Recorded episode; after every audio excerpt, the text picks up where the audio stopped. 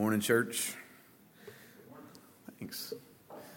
We, uh, we start this morning in uh, our study through Acts. We start uh, Paul's second missionary journey. That's what our brother Jay has just read to us. It begins at the end of chapter 15. It's going to continue over the next three chapters.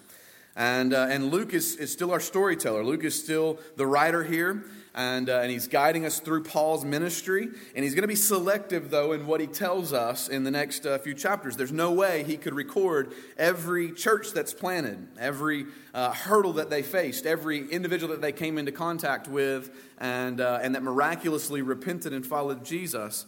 And so, what you're going to notice is that he gives us the high points, the major uh, steps along their journey. And in the text before us this morning, we have the, the account of the gospel reaching uh, European soil, what would now be in modern, modern day Europe. And, and so let's dive in. Let's see what we can learn as we see Jesus' power uh, displayed and, and yet again taking the gospel to places where it's never been pro- proclaimed. Um, it's incredible to see that in, in just a few short years, how the gospel has went, as Jesus said it would, from Jerusalem to the uttermost parts of the world and, uh, and we're certainly recipients and, and beneficiaries of that today. And so this morning, there's a, there's a theme that I'm seeing all over this text, and it's this. It's, it's super simple, but I think we overlook it often in our own lives. It's that uh, we see the careful and clear guidance of the Holy Spirit in the work that He calls us to, in the life that He calls us to as followers of Jesus. And we see that guidance here with Paul and these mission teams and the, these trips that he's taking to take the gospel to new places.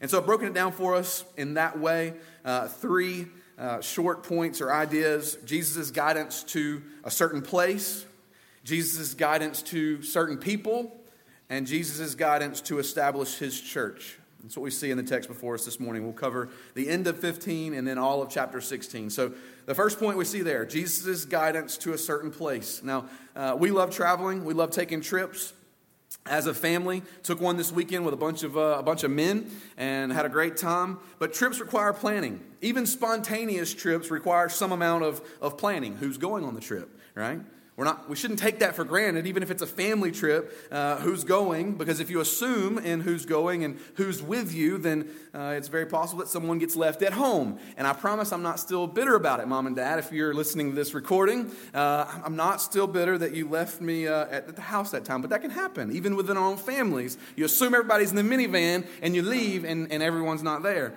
Uh, and uh, you, you, you, should, you should plan that. You should plan where you're going. What, what's your destination? Uh, how are you going to get there? Now, all of these logistical details, though they're not the, of first importance, first importance is that we're obedient to take the gospel, right? That's what Paul's doing. That's what this missionary team is doing. But these details are not unimportant. They're things you should consider.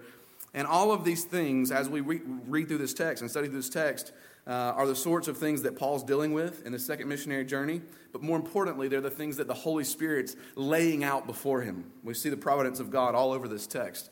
And so let's pick up. Uh, you've just heard our brother Jay read for us uh, the end of chapter 15, where uh, the, the team forms together. Let me read it for us, and we'll study this first section as God directs them to a certain place, a certain group of people to a certain place says, And after some days, Paul said to Barnabas, Let us return and visit the brothers in every city where we proclaim the word of the Lord. And let's see how they are. Now, Barnabas wanted to take with him John, called Mark. We've seen John Mark already in our text. But Paul thought mm, best not to take with them one who had withdrawn from them in Pamphylia and had not gone out with them to the work. And there arose a sharp disagreement. And so they separated from each other. Barnabas took Mark with him, and they sailed away to Cyprus. But Paul chose Silas and departed, having been uh, uh, commended by the brothers to the grace of the Lord. Uh, and he went through Syria and Cilicia, strengthening the churches. So the journey starts in Antioch. I mentioned that to you a few weeks back that this Antioch would be the home base, it would be the mission control center for these missionary journeys. That's what we see again in the text this morning. In Paul's second missionary journey, they're, they're sent out by this Antioch church. And Paul and Barnabas were ministering there for a little while after the council met. If you remember last week, they went to Jerusalem for a council to consider uh, this requirement of circumcision. Should Gentiles be required to go through circumcision when they become Christians, Christ followers? And, uh, and, and, and after they made that decision, they traveled back to Antioch, shared the news there with those believers. And in some time passes, they're there strengthening the churches, teaching the churches. And, and Paul is led by the Lord to revisit those churches that he uh, was led to start on the first missionary journey. That sounds like a pretty good plan, right? Let's, let's make a, a reunion tour, if you will, and, uh, and go visit some of these churches. Not so fast. Uh, a sharp disagreement, the text says, arose between Paul and Barnabas when they start planning the trip. Who they're going to take with them, who would, who would uh, attend this, this, this journey with them. And, Paul, and Barnabas wants to take his cousin, remember? They're cousins, John Mark. We've met him already in our text. And Paul says, Over my dead body. Do you remember how that little mama's boy deserted us on the first trip? We got halfway into the trip and the dude left. He wanted to go back home, uh, maybe to see uh, mama, to get some home cooking, to sleep in his own bed. We're not told why, but he left us. And they can't come to an agreement over this, Barnabas uh, and, and, Paul, over whether John Mark should go. And so, uh, so they split ways. And Barnabas and John Mark go to uh, Cyprus. Paul selects Silas to go with him. The church prays over them, and they set out for, for Syria and Cilicia and to go and strengthen the churches there. So they, they've parted ways. And so, what do we make of this, church? Like, how do we look at a text like this, make application for our lives today and in the, in the world we live in? I think there's one sense in which we can feel conflicted about this decision. Uh, Kent Hughes, in his commentary, says Our judgment goes with Paul, as, as far as it concerns John Mark, but our hearts go with Barnabas. Like, in, in, in our minds, you, you sort of want to say, Well, fool me once, John Mark, and shame on you. But, but fool me twice, John Mark, and that's shame on me. Like you've, you've, our best judgment says that last time you didn't even make it through the trip, so you probably shouldn't go. And then yet our hearts say Jesus is, is the Lord of second chances. Uh, he gives all of us a second chance. He gives all of us grace. We all screw up. We all mess up. Forgiveness is there. And so maybe, maybe like Barnabas, we, we need to let John Mark go on this thing. And here's the reality, church family. And here's why I think we have texts like this in Scripture. Paul and Barnabas and John Mark, they're all flawed men. They're not perfect. They're not set up for us in Scripture as these perfect men, these saints that are without error. And neither are we.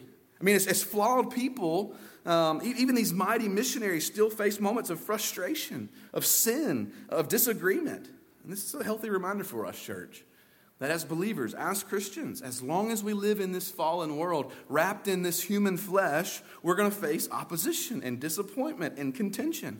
And a lot of times it's because of other people, but a lot of times it's because of me. It's because of you. It's because our sin got in the way. We're not perfect. And neither were these men in Acts. And I'm thankful that the Word of God doesn't just pass over these details, like gloss over them and you know leave them out of Scripture because it just makes the story flow better because it makes the people in Acts look better. No, the, the Bible is, is careful to give us these details because even they face disagreement. And yet, in the midst of their disagreement, God's guiding them. His Holy Spirit's leading them exactly where He wants them. In His sovereign plan, His purposes are going to be achieved and fulfilled. And that's what we see happening, even in their sinful uh, spat or disagreement that they get into. Well, God used this, this, this, this conflict to achieve His purposes. As a result, uh, of this disagreement. They, they go two separate ways, and so now there's two missionary journeys instead of one. Now, that doesn't mean that, uh, that all church splits and Christian feuds are, are justified. I think we call them what they are. Uh, this text doesn't give us license to complain and murmur and quarrel with one another, with brothers and sisters in Christ. That's, that's sinful behavior. But it does show us that God can work through all of those sorts of things to, to advance the gospel, to achieve gospel ends. Well, that's how the missionary team uh, uh, originally shapes and, and, takes form. But as we continue reading, we see another member is added to Paul's team. Let's, let's continue. Verse 1 of chapter 16. And Paul came also to Derbe and to Lystra. A disciple was there named Timothy, the son of a Jewish woman who was a believer, but his father was a Greek. He was well spoken of by the brothers at Lystra and Iconium. And Paul wanted Timothy to accompany them. And he took him and circumcised him because of the Jews who were in those places, for they all knew that his father was a Greek. And they went on their way through the cities and delivered to uh, them for observance the decisions that had been reached by the apostles and elders who were in Jerusalem. So the churches were strengthened in faith and increased in numbers daily. Well, team Paul and Silas travel from east to west. They end up in Lystra and in Derbe, and there they meet a man, a young man named Timothy and he stands out to Paul. It catches Paul's attention. Uh, the boy's daddy was Greek. His mama was, was Jewish. His grandmother, we learn in 2 Timothy, was also Jewish. They had taught him the, the Old Testament scriptures. And by this time, even in his young life, he's mature. That's how Paul recognizes him to be a mature young man, rooted in, in, in, in have, a, have a solid foundation in his faith and in his belief. And as a result, verse 3, Paul suggests, hey, this, this guy Timothy should join us on this, on this journey. But look at what happens at the last part of verse 3. Says, Paul went and circumcised young Timothy. Now, you should stop when you read that and go, wait, wait, wait, wait. Didn't we just settle this in the last chapter? Didn't the council meet in Jerusalem to decide that this was unnecessary? That you didn't have to circumcise these Gentile converts? And now, the very next thing we see in the Word of God is Paul is doing that exact thing that they said he didn't have to do. What's going on here? Like, what gives? Paul is doing this here with young Timothy for a specific reason in a specific context. And I think this is important for us, church. As we make application walking through the book of Acts, we need to see this. Paul is using caution here and he's being sensitive to a Jewish audience because Timothy had both Jewish and Greek parents, family. But in Galatians chapter 2, you'll get to Galatians and see that Paul refuses circumcision for Titus, another young man that he encounters and has a ministry to. Why? Because Titus is purely Greek, Greek parents on both sides. And fidelity to the gospel is at stake in the, in the account of, of Titus. And so we're not going to confuse that with circumcision. Here's what's going on. Something, something's happening here with Timothy, where in, in rabbinic law, in Old Testament Jewish law, someone who had both a Greek father and a, and a Jewish mother were considered to be Jewish. And Paul knew that Timothy would be constantly offending the Jewish people that they were ministering to if he were not circumcised. And so, as a matter of mission strategy, not salvation, let's make that clear, as a matter of mission strategy and as a sign of respect to his Jewish heritage, uh, and to maintain these Jew Gentile relationships, the unity that's already been formed between Jew and Gentile, Timothy submits himself to a painful surgery. I think we could all acknowledge that. He does it. He goes through with it for the sake of his, his, ministry and his, and his witness to both Jew and Greek. You see the difference there? It's not a stipulation for salvation. It's an, it's an opportunity. It's a strategic decision that Timothy uh, makes and Paul encourages him to make so that he can bridge the cultural differences between Jew and Greek as they travel and do ministry. And so, what do we learn here, church? How do we apply something like this to our lives? I don't think we, we struggle with this exact same thing because it's not our context. I think Paul gives us a little more insight here in 1 Corinthians. You don't have to turn there, but in 1 Corinthians chapter 9, Paul gives an explanation more on what he's doing here with Timothy. He says this in 1 Corinthians chapter 9, verse 19. Paul says, For though I am free from all, I've made myself a servant to all that I might win more of them. Here's what Paul says To the Jews, I became as a Jew in order to win Jews. To those under the law, I became as one under the law, though I myself am not under the law, that I might win those under the law. To those outside the law, meaning Jews, I became as one of those outside the law, though not being outside the law of God, but under the law of Christ, that I may win those outside the law. Here's what Paul says, verse 22 To the weak I became weak, that I might win the weak. I have become all things to all people, that by all means I might save some. I do it for the sake of the gospel, and that I may share with them in its blessings. Here's what Paul says get over yourself. Here's what Paul says. His desire was to adapt to these different audiences. Why? Because the gospel is of primary importance. That's what was of most importance to Paul. And so, if, if doing this in the life of Timothy would help give them a platform and opportunity for the gospel, let's do it, Timothy. Let's do it. We should be willing to imitate Paul in this as we apply this text to our lives. As long as adapting cultures around us doesn't lead us to sinful action, we should be willing to hold our cultures and customs with open hands. Say, Lord, if you want me to give on something, if you want me to flex on something, I'll do it for the sake of the gospel. This, this is, I think, a little bit more obvious to us in, in, cross cultural context when we're on mission trips and things like that. So, just as an example this morning, I got a few for you. You'll see them on the screens. And uh, in India, uh, I've sat on the floor. Uh, is anyone in the sound room? I don't see you. Yeah, so in India, sat on the floor as, uh, as, as folks came by in droves and placed real flowers around our necks. I don't even really understand to this day what they were doing, but it was an opportunity to share the gospel, so we let them do it to us. uh, in Ahmedabad, uh, there's another picture there. I wore a traditional dress, so there's your pastor in a dress uh, for the opportunity to share the gospel. Uh, in Malaysia, I've eaten chicken and monkey feet. Um, I think it's the picture before that or after that. Um, for the opportunity to share the gospel, scarf down some feet, man. And, uh, and, we had that opportunity. In, in Uganda, I've eaten chewy goat, and Mike Bradford, shout out, has uh, eaten a, a bunch of dried fish. That's what that next picture is. For an opportunity to share the gospel so that we don't offend our brothers and sisters there when they offer us food that is very unlike anything that we would eat here in the States. And worst of all, here in North Carolina, actually, in our home, I've, I've went as far as eating uh, vegetables. For the sake of the gospel, humbled myself and scarfed down vegetables for an opportunity to share the gospel. My wife will vouch. I was almost green, but I did it. And, and sometimes we have to do that. The point is this, church family. In our culture, there are things that we might think are normal. There are, there are preferences we have, tastes that we have for certain things, whether it's clothing or foods that we may eat. And here's the thing not one of those things is as important as one person getting the opportunity to hear the gospel. That's what Paul's teaching us here with young Timothy. If we can do any of these things to alleviate these, these cultural barriers, let's do them. Let's do them. And so if, if, you, if you have to flex on something, be willing to flex. If you think something's weird, be willing to go there. Why? Because the gospel is of first importance. That's what we see here. And here's the thing newsflash for us. When we get to heaven, and we're gathered around the throne where there are people from every nation, tribe, and tongue worshiping our King, these cultural things, these backgrounds, these food preferences, these clothing preferences, not one of those things is going to matter one little bit. None of it. Because we're going to be in the presence of our King. The gospel's worth us flexing when it comes to some of our cultural preferences. And we can make those vegetables disappear. I'm just kind of getting weirded out even as I preach and see them up there. So. well, that's how our team is forming. Let's continue reading the text, verse 6. It says, And they went through the region of uh, Phrygia and Galatia, having been forbidden by the Holy Spirit to speak the word in Asia. And when they come up to uh, Mysia, they attempted to go into Bithynia, but the Lord, the Spirit of Jesus, did not allow them. So passing by Mysia, they came down to Troas. And a vision appeared to Paul in the night. A man of Macedonia was standing there, urging him, saying, Come over to Macedonia and help us.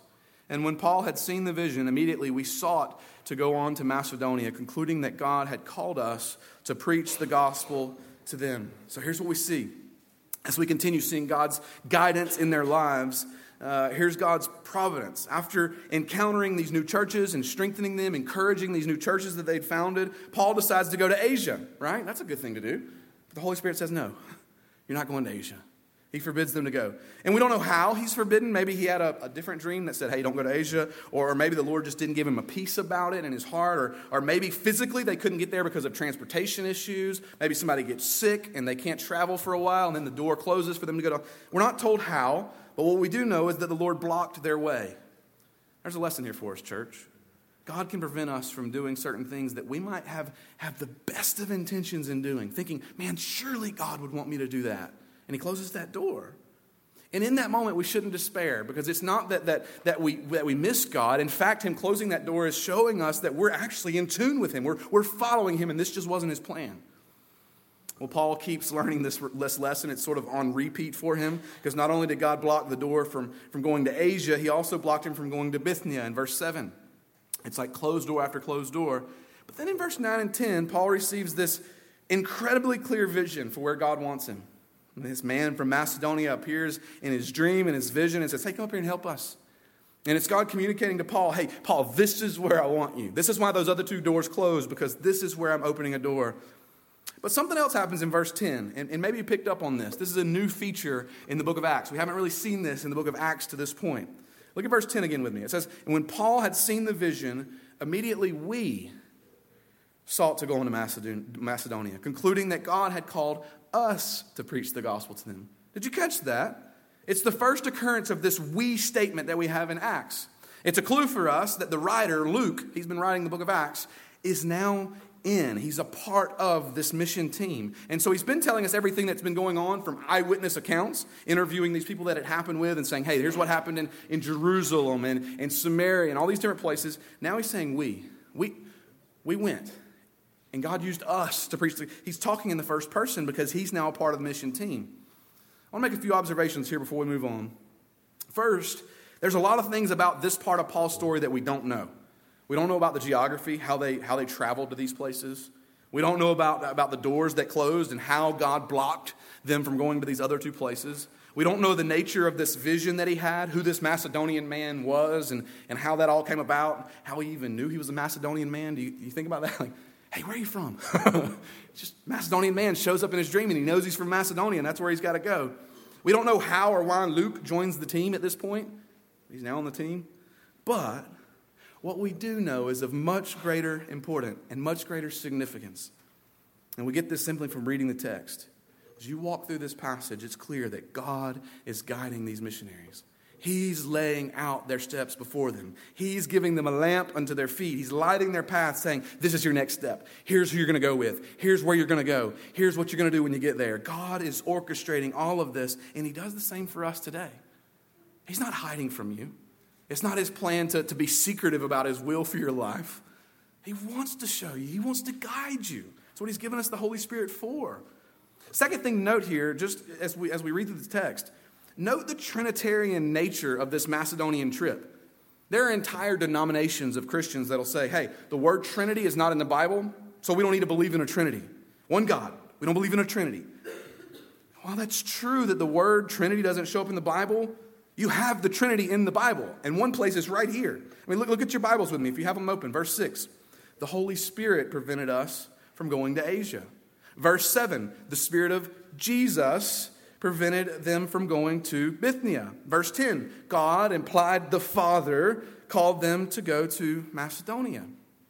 The takeaway is this uh, the Trinity is in the scriptures, and the Trinity is at work in the providence of God, leading them and guiding them in every step of their journey.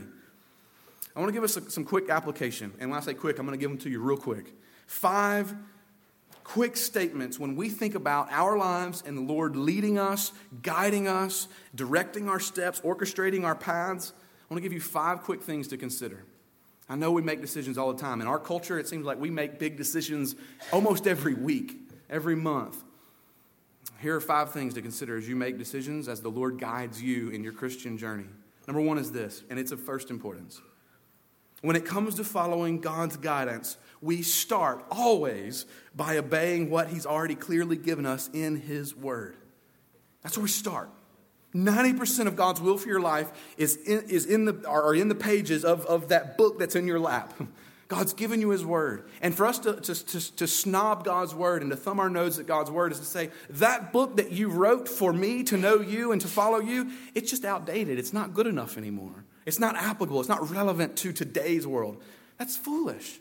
That's how he's communicated with us. So we start by obeying the clear instructions in his word. Second, we remain sensitive to the Spirit's prompting in the details that are not in the Bible. All right? So there, there are the, the wheres, the whens, the hows, the whats that are specific to our lives um, and, and, the details of our lives that, that obviously we're not going to read in Romans chapter 4. They're just not there, the, the specific ones. But that's what he's given us the Holy Spirit for so that as we're obedient to his word, to the scriptures, those things, as it did for Paul and his team here, they're laid out right in front of us. And we watch the Holy Spirit as he draws our hearts to obedience in those details, in the, in the fine points of what he's doing.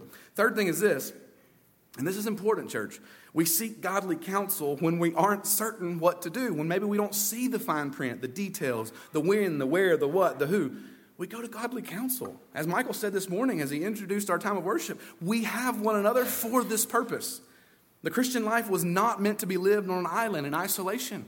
When was the last time you made a decision, a huge decision for your family in concert with another brother or sister in Christ, or with your small group, or with your D group? Saying, brothers or sisters, is this right? Am I leading, am I leading my family right? Am I making these decisions in the right way? God's given us one another for that purpose. Fourth thing, we think carefully and often for a while before making these big decisions. We don't make them in haste, out of emotion, out of a, a knee jerk reaction, what feels right in a given moment. We pray, we consider, we carefully make these decisions with other believers, not in haste. And then, five, we don't get discouraged along the way. We know from scriptures God's time is not our time, His ways are not our ways. They're above ours. And so when, when our plans don't line up with the timeline that God has for us, we don't, we don't despair. We don't throw up our hands and go, well, I guess God's not doing anything. We trust that, I mean, because that would have been easy for Paul to do, right? You see that in the text. Like, well, God's not leading me to Asia. God's not leading me to Bithynia. I guess God's through with me. I don't know what he's going to do with me. And the whole time, God's leading him to Macedonia.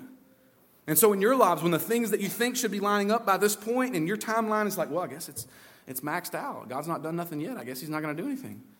Just wait on the Lord. Don't despair. Sometimes those closed doors are exactly what God needs for you to see before He opens the right one. David Livingstone said this, uh, one, of the, one of the huge uh, missionaries in Christian history.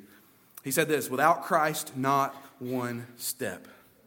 With Him, anywhere. Let's live with that kind of mentality, church. Without Christ, without His guidance, without a clear vision of what He's doing, I ain't taking one step. But with Him, I'll go anywhere. I'll go anywhere He wants me to be. All of that's point number one. Let's go to point two. We see Jesus' guidance to certain people. Look at verse, uh, uh, in, in chapter 16, we see this transition. In verses 11 and 12, it sort of sets the scene for us. So look at 16, verse 11. So, setting sail from Troas, we made a direct voyage to Samothrace uh, and, and, and the following day to Neapolis, and from there uh, to Philippi, which is the leading city of the district of Macedonia and a Roman colony. And we remained in this city some days. So the missionary team's in Philippi, and it gives us this hint in the text. Philippi, for, for our information, is, is sort of like little Rome. It's like a little colony of Rome that wanted to be like big Rome. And in every way, in the way that they have their city set up, and in their leadership, in their culture, in their tastes and preferences for things, they wanted to be like Rome. And it fell under the Roman Empire, and it had an incredible amount of Roman influence there. And the missionaries go and, and go to this, this, this city, this place called Philippi, and they stay for some time there. There are numerous people that they meet along the way, and Luke's intentional to give us a glimpse of three. Of all the people that they met in Philippi, we get three uh, snapshots, three different individuals. And I think it's intentional. I think Luke gives us these three because it shows us that God is about what he's about. The business that God is in is saving different people from different backgrounds and using different ways or methods to do it. We see that example in the text. So let's, let's look at them as we walk uh, through this text. There's also a, a chart, if you want to throw that up, because I think this helps as we're seeing these three and walking through these texts, seeing them in kind of a, I know it's kind of small, but in chart form, you kind of see exactly how they're, they're different. They're different in, in almost every kind of way, and in their ethnicity, in their economic status, in, in their spiritual backgrounds, and in their way, the event that God used to bring them to salvation. And so we'll, we'll leave that up as I walk through these in the text. The first one they meet uh, is, a, is a wealthy woman. Look at verse 13. It says, And on the Sabbath day, we went outside the gate to the riverside, where we supposed to, uh, where we supposed there would be a place of prayer. And we sat down and we spoke to the women who had uh, come together. And one who heard us was a woman named Lydia from the city of Thyatira, a seller of purple goods, who worshipped, who was a worshiper of God. And the Lord opened her heart to pay attention to what was said by Paul. And after she was baptized, and her household as well, she urged us, saying, if you have judged me to be faithful to the Lord, come to my house and stay. And she prevailed upon us. So, evidently, there's no synagogue in this area because we know that's how Paul usually starts. He goes straight to the synagogue and begins to preach. And so they do the, the next closest thing they go and find a place of prayer. And as they sit down there, there's some women there. They begin to teach the gospel, uh, sharing with these, these ladies who Jesus is. And one of the women there is a, is a lady named Lydia, and she's from the city of Thyatira. She's a seller of purple. Now, that's a clue for us that immediately we should recognize this woman is a wealthy woman. She has goods, she has income.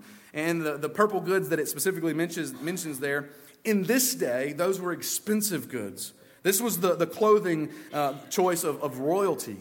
Uh, people in places of, of stature and prominence, government leaders, kings, wore purple. And so, as you can imagine, if you're making the clothes for the king, you're in a pretty lucrative business. She was pretty well off. Additionally, the other hint that we have is that she's hosting people in her home by the end of this thing. So her home is big enough to host people overnight, missionary teams in her home. So this woman's a woman of, of, of stature. She's a woman of, of wealth. She had means. And yet, though she had been successful, her personal success in her life and in her business, she was still looking for more. She didn't even be a religious woman a God fearing woman, a worshiper of God, but she was looking for more. She knew that there was something else that she was missing. And Luke mentions uh, in, our, in our text, like Cornelius, she, she's, she's a God fearing woman. She, she attempted as best she could to honor God, the God of the Bible, by, by living out some of these Jewish customs, being a, a worshiper of, of the God of Israel. And so, what happens here? The text, the text passes really quickly over the fact that she's converted. She repents of her sins, she believes upon Christ. It's not that Paul is a great preacher, uh, though he is sharing the gospel with her. That's not why she believed. Look at verse 14. It tells us, it gives us the heart of the matter. This is why it, it says it so quickly, because the, the key to it is verse 14. The Lord opened her heart to pay attention. She's sitting there hearing this dude talk about this guy named Jesus, and then all of a sudden, that's the best thing she's ever heard in her life. That's the thing she'd been missing. That's the thing that, that even though she found success in the world, she was wanting. Out of everything she had, that's what she needed. This is the first mention of someone coming to faith in Christ on European soil. Think about that. The, the seed bed for Christianity several generations later would be this place, and she's the first one that professes faith in Christ that we know of on European soil. And I just had to believe that in a room like this, and in a time like this, and in a place like this, God could be doing the very same thing for someone right here. That there's some longing you have, there's some deep need that you have, and you didn't even know you had it, but for some reason your heart is restless, and everything else in your life seems to be going pretty well, but for some reason you're unsettled, and God is at this point opening your heart to say, It's Jesus. That's the thing you've missed. That's the thing that you didn't even know you needed, but you need. And today, the answer for you is to repent of your sins, to say, God, I know I'm a sinner. You're perfect, you're holy, and I'm disconnected from you because I'm not. But Christ died in my place, and I believe that. Well, after her conversion, you see this. She's baptized based upon her, her confession. She's, uh, she's brought through the, the, the act of baptism. And then here's the thing, church family. This is important. Like when we come to faith in Christ, we're not ashamed of that. I think in our culture, we're like, we're worried about what it might look like on social media or what our friends at work may say. She didn't care. She identified with Jesus through this obedience in baptism. And then look at verse 14 or 15. She opens up her home to these missionaries after a conversion. Listen, church, when you're born again, there's a transformation that happens and it's immediate. Now, it's not, not that you're perfect, not that you're sinless once you're converted, but there's a, there's a switch that flips. There's something different about you from that moment forward. And here, the clear indicator of that is this hospitality. She immediately asked these guys, Hey, you guys need a place to stay. You're missionaries in our city. Why don't you come stay with us? Listen, church, there's application for us here. Your home is an incredible tool for gospel ministry. God's given you it. Steward it for His glory. Your dinner table is an incredible tool for God's glory. Steward it for His glory. Have folks over. Have folks in your home so that you're able to sit around the table and talk about what God's done in your life. It's incredible encouragement for us to use the things that God's given us for His kingdom. That moves us to the second person we meet in the text. Uh, we, we see that God guides them to a slave girl, verses 16 through 18. As we were going to the place of prayer, we were met by a slave girl who had a spirit of divination and brought her owners much gain by fortune telling. She followed Paul and us, crying out, These men are servants of the Most High God who proclaim to you the way of salvation. And this she kept doing for many days. Paul, having become greatly annoyed, turned and said to the Spirit, I command you in the name of Jesus Christ to come out of her. And it came out that very hour. Now, immediately and intentionally, we see the contrast between Lydia, a wealthy businesswoman, and this slave girl. Again, Jesus, in his word, is showing us as the church today that he has the power to save anyone, anywhere, at any time. And this young woman is possessed by a spirit, a spirit that allows her to make predictions about the future. And locals, the folks in Philippi, considered this, uh, this fortune telling to be empowered by the god Apollos. And so uh, they would seek out these, these, these slave girls like this and asked them to tell uh, their future. And, uh, and in verse 16, we see that it brought great profit. There was a great business here uh, for, for, for people to make money through these mediums. And so instead of feeling sorry for this demon possessed girl, what we see is men came into her life, took her over as a piece of property, and began to use her to make money for themselves. Similar to the relationship between a pimp and a prostitute, they would use her for their own good, for their own benefit. And she's in double bondage. She's possessed by an evil spirit, spiritually, and she's possessed by an evil human master, physically. She's broken. She has nothing. She's being abused and used in every way. And note that she followed this mission team for several days, and what she says of them is actually true. It's entirely true. She says, Hey, these men are coming to tell you about Jesus, the way of salvation. And we see this in the Gospels as well. This happens with Jesus. Often, demon possessed people will utter true things about Jesus, and yet Jesus turns around and rebukes them every time. There's something to learn here, church, that the good news of the gospel must be uttered for Jesus' glory and not ulterior motives for men. Now, the gospel of Jesus is the good news, and it's, it's, it's for and it's unto the glory of God. And so, out of frustration, the text tells us, and I believe probably empathy too, Paul turns around and frees her of this demon. He, he, he exorcises this demon. And in that moment, the power of Christ is displayed. And think about the, the, the Gadarene boy, the Gadarene demoniac. This girl, like him, was instantly in her right mind. It says within the hour, she was right. She was in, in contact with Jesus, the power of the gospel, and then in the next moment, she's, she's right and good. She had a new master, the Good Shepherd, the Lord Jesus Christ, who had freed her from, from spiritual and physical bondage, gave her peace, gave her joy, gave her freedom. Now, so far, contrast these two conversions. Lydia's wealthy, this slave girl is poor. Lydia is a, community member in, in high regard. The slave girl is exploited and abused by her community. Uh, Lydia is, is religious and moral. This slave girl is broken and tormented. Lydia it, it comes from uh, uh comes to faith uh, through a quiet Bible study. The slave girl comes to faith through a dramatic exorcism. And yet, here's the common denominator: they both met Jesus, and the outcome's the same. They went away with a new Lord, with a new master, with a new king over their heart, and everything was changed. He transformed their lives. Though they had different backgrounds, different circumstances, the end was the same. And here's the truth for us today He can do the same thing in any of our hearts. In a moment, our lives can be radically changed. The same power that brought this evil spirit out of the slave girl is the same power that it tells us in the text opened her eyes and heart, opened Lydia's eyes and heart. And it's the same power that would awaken us if we're a Christ follower today. Well, the text concludes one final uh, snapshot, one final individual that we meet, and that in God's guidance comes to faith in Christ. Look at verse 19. It says, But when her owners saw that their hope of gain was gone, they seized Paul and Silas and dragged them into the marketplace before the rulers.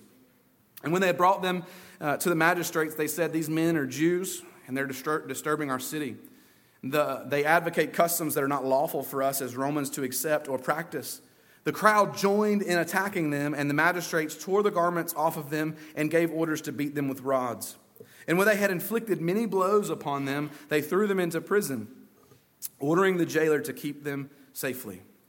Having received this order, he put them in the inner prison and fastened their feet in stocks. About midnight, Paul and Silas were praying and singing hymns to God, and the prisoners were listening to them. And suddenly there was a great earthquake, so that the foundations of the prison were shaken, and immediately all the doors were open, and everyone's bonds were unfastened. When the jailer woke and saw the prison doors were open, he drew his sword and was about to kill himself, supposing that the prisoners had escaped. But Paul cried with a loud voice, Do not harm yourself, for we're all here. And the jailer called for lights and rushed in, and trembling with fear, he fell down before Paul and Silas. And then he brought them out and said, Sirs, what must I do to be saved? And they said, Believe in the Lord Jesus, and you will be saved, you and your household. And they spoke the word of the Lord to him, to all who were in his house. And he took them at the same hour of the night and washed their wounds. And he was baptized at once, he and all his family. And then he brought them up into his house and set food before them. And he rejoiced along with his entire household that he had believed in God. Well, the slave girl coming to freedom, coming to joy and peace in Christ is a fantastic thing unless you're one of the dudes that was making a living off of her. And what we see is that this conversion of this slave girl upset the economic situation in Philippi. The owners of this girl were, uh, were about to lose a whole lot of money, and so they brought these charges against Paul and Silas. And they claimed that these missionaries were maliciously disturbing the city. And the crowds joined in this attack, and the city officials had them beaten with rods. And I, I think we pass over this without thinking the brutality of it. That, that, that it's hard for us to imagine the torture that these two men endured in this encounter beating them with rods would have left them swollen and lacerated, covered in, in blood, impossible for them to lay down because of the wounds across their back. Not even allowed to lay down, though, because what we see in the text is that they were put in stocks. The, in, in, the dungeon, in the innermost part of the dungeon, they were placed in stocks. Often, these stocks that are mentioned here in verse 24 would have had various holes in them so that the prisoners' feet were locked up and they were stretched out, their stomachs and torsos taut like a rope would be incredibly painful over a period of time, which makes the next part even more incredible. It's midnight, and Paul and Silas, in their stocks in the bottom of the jail, are singing. They're worshiping Jesus. I mean, with dried blood still matted in their hair and in their beards, their stomachs and chests stretched tight with these locks, they're having a worship service. They're praising God for their circumstances and where God has them. And these men in the prison with them are hearing this singing. They're hearing all of this and they're amazed at their faith. Now, they're likely singing uh, psalms and, and, quoting scripture to one another, pouring out their hearts in prayer. And as they do so, these prisoners are listening to every word of it. And then all of a sudden, the ground begins to shake. God shows up, earthquake happens, these chains begin to break. And as these chains fall off, the jailer panics because what he knows is that in this, this, this the reality of these, these prisoners being freed from their bonds and they're gone, they've all escaped prison, it means his death. That he's going to be the one that has to pay for this. And so, in fear, he grabs his sword, he begins to commit suicide. And Paul and Silas, they take an opportunity in the midst. They could have fled. They could have, they could have, they could have went from here and left in the midst of all this chaos with this earthquake. They could have left, but they stopped to save this man's life in verse 28. And unbeknownst to him, not only would his physical life be saved that night, his soul would be saved. Which is what he asked in verse 30 How can I be saved? What must I do to be saved? He's probably been listening to them singing. He's probably been listening to them pray all night. Probably knew their story and why they were in prison to begin with. Probably saw firsthand this, the, the change that the gospel brought in the life of this slave girl. He knew the whole story. And so his question makes sense. How, how can I have what you have?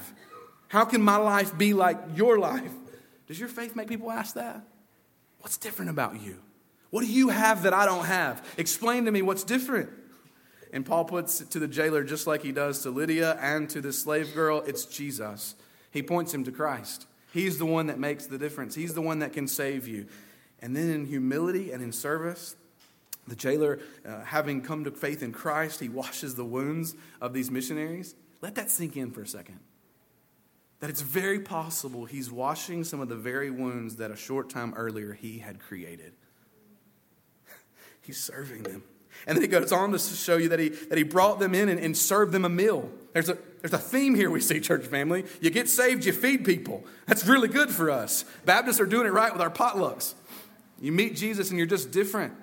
Hospitality, love, warm affection for other brothers and sisters, it comes with the territory. And we see in all three of these counts that God propels his children to different people in different circumstances with different backgrounds, and, and, and the outcome is the same. There's gospel transformation where the gospel is proclaimed. There's a couple quick things to think about. If there's someone you've been praying for for a really long time, and you don't see God doing anything in their life, don't give up. Christ can save anyone at any time, anywhere. Second thing is this what could God be teaching you through this text? What could God be doing to guide you? That's what we see God's guidance all throughout this text. What could God be doing to guide you to be the means by which that person is brought to faith in Christ that you've been praying for for a really long time? Let's pray, church family, that the Lord would give us conviction, opportunity, and then boldness to take those opportunities. Last thing, and I know we're already over on our time, but we can't miss this. Third thing, it's our last thing. Jesus, we see his guidance to establish his church. Look at verse 35. But when it was day, the magistrates sent the police, saying, Let those men go. And the jailer reported the words to Saul, uh, Paul, uh, saying, The magistrates have sent to let you go. That's good news, right? Therefore, come out now and go in peace. It's good news. They've, they've said to let you go. But Paul said to them, They've beaten us publicly, uncondemned, men who are Roman citizens, and have thrown us into prison. And do they now throw us out secretly? Mm-mm, no. Let them come themselves and take us out. And the police reported these words to the magistrates, and they were afraid when they heard it that they were Roman citizens. And so they came and apologized to them and took them out and asked them to leave the city. And so they went out of the prison and visited Lydia. And when they had seen the brothers, they encouraged them and departed. So, verse 35, don't, don't miss this in the text, church family. Verse 35 shows us that governing officials ordered the release of Paul and Silas.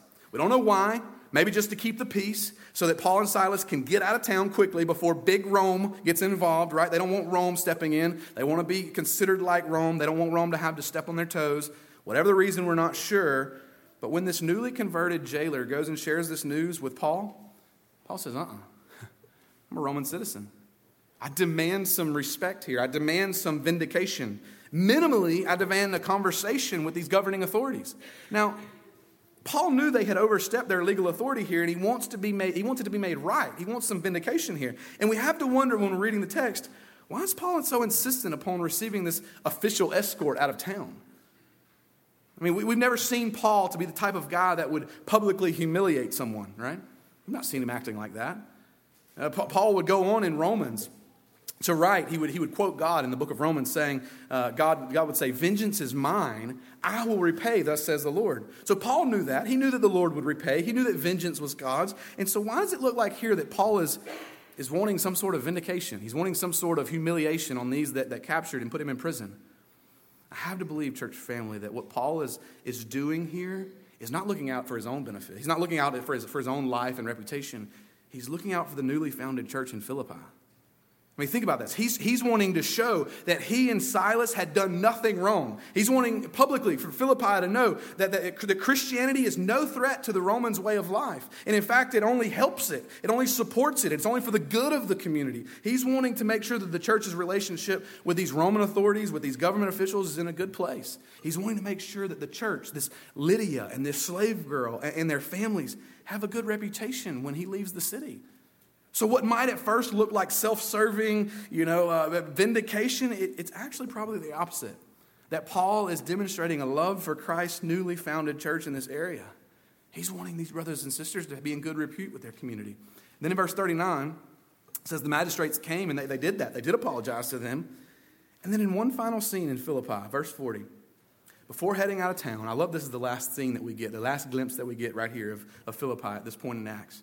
Before heading out of town, the, the mission team stops by Lydia's house. Can you imagine this sweet reunion here? Those comprising of the local church had gathered. It says that he, he spent time with the brothers. Don't just pass by that too quickly, church. Because think about this. Think of the implications of verse 40. Before this journey to Philippi and all this, these shenanigans that took place in Philippi, there were no brothers or sisters in Philippi. It was just a lost pagan city that looked a whole lot like Rome. No church, no brothers and sisters, and now Paul and Silas leave with several members of a spiritual family. What an incredible thought. In all likelihood, Lydia, this slave girl, this jailer, and his family are there. And before meeting Christ, before coming in contact with the gospel, they didn't spend time together. If they knew each other, they didn't hang out. They had nothing in common. There's no reason they would. And here we have people who have zero natural connections nothing in common closer to one another than biological relatives. That's the power of the gospel, church. That's the kind of transformation that the gospel brings. And this is the story of the foundation of the first church on European soil. Now, I mentioned earlier that Philippi was like a little colony of the kingdom of Rome. And now, in the midst of that little colony of the kingdom of Rome, you have a little colony of the kingdom of heaven. And it's going to spread like wildfire. And God's going to use this little church and these precious believers to take the gospel to their neighbors and their friends, and the church is going to grow. And later, later on, here's what's really cool, church. Later on, Paul's going to write a letter back to these brothers and sisters. He's going to write to them and, and encourage them. And we have that letter. It's in your Bible. It's called the book of Philippians. That's a letter to these people. Put that into perspective when you read it. Think about him writing to Lydia, the, the, seller of purple. Think about him writing to, to this slave girl who's had her life transformed, to the jailer who was about to kill himself literally was about to commit suicide before he met King Jesus. That's who he's writing to in Philippians. Let me read. We're going to end this way. Philippians chapter 1.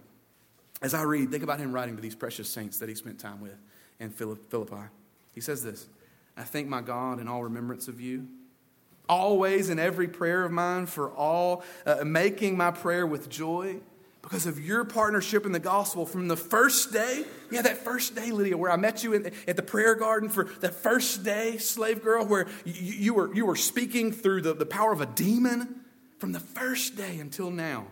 And I'm sure of this that he who began a good work in you will bring it to completion at the day of Christ Jesus. What a joy. What a joy it is for us, church family, to see the gospel at work in our lives and in the lives of other brothers and sisters around us. Let's pray and submit to Him for His guidance. Father, we thank you for your word. We thank you for this precious church in Philippi, what we learn about the way that you want to guide us and lead us in this life, about the power of the gospel to bring transformation to sinners. And God, that's what I pray right now in this moment that each and every one of us, wherever we're at, there's only two options. Either we're walking with you, we're, we're a child of God, or we're a child of Satan, the devil. we've never given our life to you. And so, wherever folks are at in this room, God, I pray this morning that you would do as you did for Lydia and open hearts to hear and believe the word. God, if that's believers, that we would hear and believe the word and look for your guidance and trust your guidance, even when the path is, it seems confusing or hard. God, give us faith to do that. God, for unbelievers in this room this morning that have never trusted Christ, never repented of sins, God, would you open hearts to believe the gospel, the greatest news in all of the world, that Christ died in the place of sinners? And so we give you this time, Father, and we pray as we respond you would draw hearts to yourself. It's in Christ's name I pray. Amen. If you would stand with me, here's how we'll respond. This morning, if uh, the Lord's working in your heart and you know you've never trusted Christ for salvation, I want an opportunity to talk to you. I'll stand right here and would love an opportunity to pray with you. Describe to you what it would mean to give your life to Christ. And here's the thing if you're here this morning, you are a believer, and yet you know that there's, there's, been, there's been a guidance issue in your heart. You've not been trusting, you've not been following Christ, you've not been leaning on Him and His Word for every step. Commit today to do that. We see in the text that's what He wants to do for us as our King, as our God, by Him placing the Holy Spirit in our lives. So do business with the Lord. Maybe you need to just come and get on your face before the Lord and say, God, I need to repent because I've not been following you like that. I've not been trusting you like that. As a husband, I've not been leading my family like that. As a wife, I've not been submitting and following and respecting and honoring my husband like that. As kids, I've not treated my parents with the honor that the Bible says I should. I need to get that right today. You do business with the Lord. Let's pray.